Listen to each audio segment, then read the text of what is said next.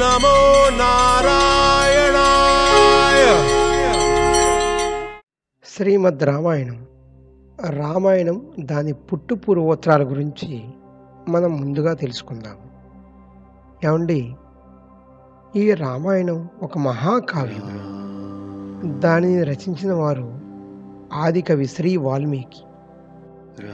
రామాయణం భారతం భాగవతం మన పూర్వీకులైన మహర్షుల నుండి మనకు లభించిన సాంస్కృతిక సంపద. అంతేకాకుండా ఈ ప్రపంచంలో తల్లి తండ్రి కుమారులు అన్నదమ్ములు భార్య సేవకుడు ప్రతి ఒక్కరూ ఒకరితో ఒకరు ఎలా ప్రవర్తించాలో అనగా ఎంత ఆదర్శవంతంగా ఉండాలో సవివరంగా సవిస్తరంగా తెలిపే మహాకావ్యం ఈ రామాయణం. అందులోని పాత్రలే మనకు ఆదర్శం. నిజానికి రామాయణం అంటే రామ ఆయనము. ఏమండి? రామాయణం అంటే రామ ఆయనము అనే రెండు పదాలు కలిసిందండి. రామ అంటే అందరికీ తెలిసిందే శ్రీరామచంద్రుడు ఆయనము ఆయనము అంటే మార్గము. అంటే శ్రీరామచంద్రుల వారు నడిచిన నడిపించిన మార్గం. ఆయన అనుసరించిన మార్గం. రామాయణంలో రాముడు ధర్మాన్ని తాను అనుసరించి ఆచరించి ధర్మ మార్గంలో తాను నడిచి ఆ దారిని మనకు చూపించాడు. అదే కదండి రామాయణం యొక్క గొప్పతనం. ఈ రామాయణ పుట్టు పూర్వోత్తరాలు తెలుసుకోవాలంటే దీనిలో ఇరవై నాలుగు వేల శ్లోకాలు ఉన్నాయి. ఏడు కాండములు ఉన్నాయి. ఐదు వందల సర్గలు ఉన్నాయి. రామాయణ కాలము త్రేతాయుగం అని చెప్తారండి. రామాయణం ఉత్తరాఖండలో వాల్మీకి ఆశ్రమంలో రాముని యొక్క కుమారులైన లవకుశులు జన్మించారు అని ఉంది. కాబట్టి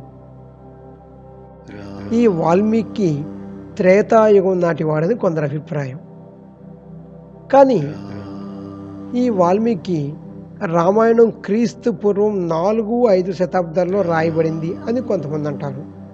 అంతేకాకుండా రామాయణంలో వైష్ణవ తత్వం క్రీస్తు పూర్వం రెండవ శతాబ్దంలో కానీ దాని తర్వాత కానీ చేర్చబడింది అని చెప్తారు ఎందుకంటే రామాయణం అసలు ప్రతిలో రామాయణం రాసిన ఒక అసలు ప్రతి ఒరిజినల్ ఉంటుంది కదండి. ఆ ఒరిజినల్లో రాముడు విష్ణు అవతారం అని చెప్పలేదు. కానీ తర్వాతి తర్వాతి కాలంలో రాముడు విష్ణు అవతారం అని దానిలో చేర్చబడింది అని కొంతమంది చెబుతారు. అంటే రామాయణం కూడా మహాభారతంలాగే అనేక దశలలో వృద్ధి చెందింది. రామాయణం యొక్క అత్యంత పురాతనమైనది పదకొండవ క్రీస్తు పూర్వం పదకొండవ శతాబ్దం చెందింది అని చరిత్రకారుల యొక్క అభిప్రాయం. తరువాత అది కాలక్రమేణా అభివృద్ధి చెందుతూ వచ్చింది. క్రీస్తు పూర్వం నాలుగు ఐదు శతాబ్దాలకి ప్రస్తుతం ఏ రూపంలో ఉందో ఆ రూపంలోకి వచ్చింది.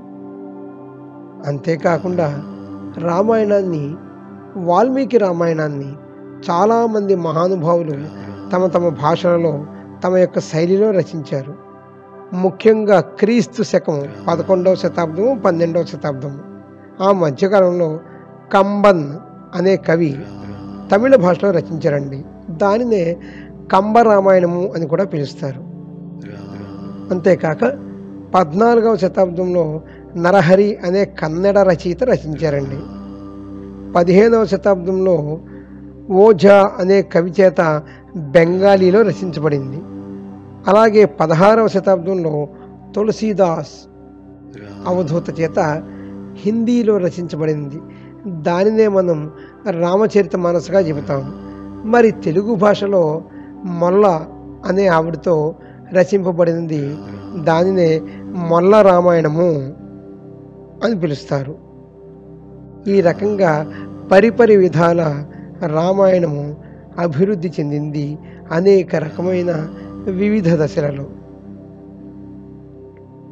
రామాయణంలో పాత్రల పేర్లు వేదకాలంలో అక్కడక్కడా కూడా కనిపించింది అంటే పాళీ భాషలో రాయబడిన రామాయణంలో బుద్ధ జాతక కథల్లో కూడా రామాయణం ఉంది. అంతేకాక జైనులు రాసిన రామాయణంలో రావణుని లక్ష్మణుడు చంపాడని రాశారండి. అంటే రాముడు చంపలేదు. రాముడు ఆఖరణ సన్యాసం తీసుకుని తీర్థాంకరుడే మోక్షాన్ని పొందాడు. అందుకే వాల్మీకి రామాయణం కన్నా జైనుల యొక్క రామాయణం చాలా భిన్నంగా ఉంటుంది. ఏమండి? అంటే జైన రామాయణం ప్రకారము సాకేతపురాన్ని పరిపాలించే మహారాజు దశరథుడు. ఆయనకు నలుగురు భార్యలు. వారి పేర్లు కూడా ఎలా ఉంటాయంటే అపరాజిత సుమిత్ర సుప్రభ కైకేయి. అపరాజిత గారి కుమారుడు పద్ముడు అనగా శ్రీరామచంద్రుడు. సుమిత్ర కొడుకు నారాయణుడు అనగా లక్ష్మణుడు. సుప్రభ కొడుకు శతఘ్నుడు కైకేయి కొడుకు భరతుడు. అంతేకాక రాముడికి నలుగురు భార్యలు అని చెప్తారు. ఎక్కడ? జైన రామాయణం ప్రకారం. మైథిలి ప్రభావతి రతినిభ శ్రీదమ అని వారి పేర్లు.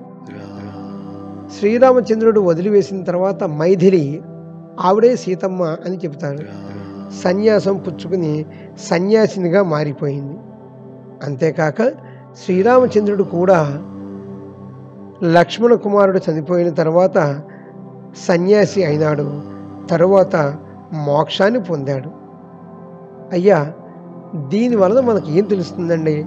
రామాయణాన్ని ప్రతి మతం వారు కూడా వారి మతానికి తగ్గట్టుగా అంటే ఎవరిష్టం వచ్చినట్లు వాళ్ళు అనే మాట సరి అయినదో కాదో తెలియదు కానీ వారి మతానికి వాళ్ళ ప్రాంతానికి తగ్గట్టుగా మలుచుకున్నారు. పైన చెప్పినట్లుగా రామాయణం మన దేశంలోనే కాకుండా ఇతర దేశాల్లో కూడా బాగా ప్రాచుర్యం పొందింది. రామాయణ మహాకావ్యం దేశ విదేశాల్లో చాలా గొప్ప కావ్యం అని చెప్తారు. కానీ అన్నింటికల్లా వాల్మీకి రామాయణం మాత్రం చాలా చాలా ప్రాచీనమైనది. అందుకనే రామాయణకర్త వాల్మీకిని ఆదికవి అని చెబుతారు. అటువంటి ఆ వాల్మీకి రామాయణాన్ని సరళమైన తేట తెలుగులో మీకు అందరికీ అర్థమయ్యేలాగా వివరించడానికి ఈ డిజిటలైజేషన్ ప్రక్రియని ప్రారంభించాను. నా సంకల్పం నిర్విఘ్నంగా నెరవేరాలని శ్రీ వెంకటేశ్వర స్వామిని శ్రీరామచంద్రమూర్తిని ఆ షిరిడి సాయినాథ్ని భక్తి ప్రపత్తులతో వేడుకుంటున్నాను.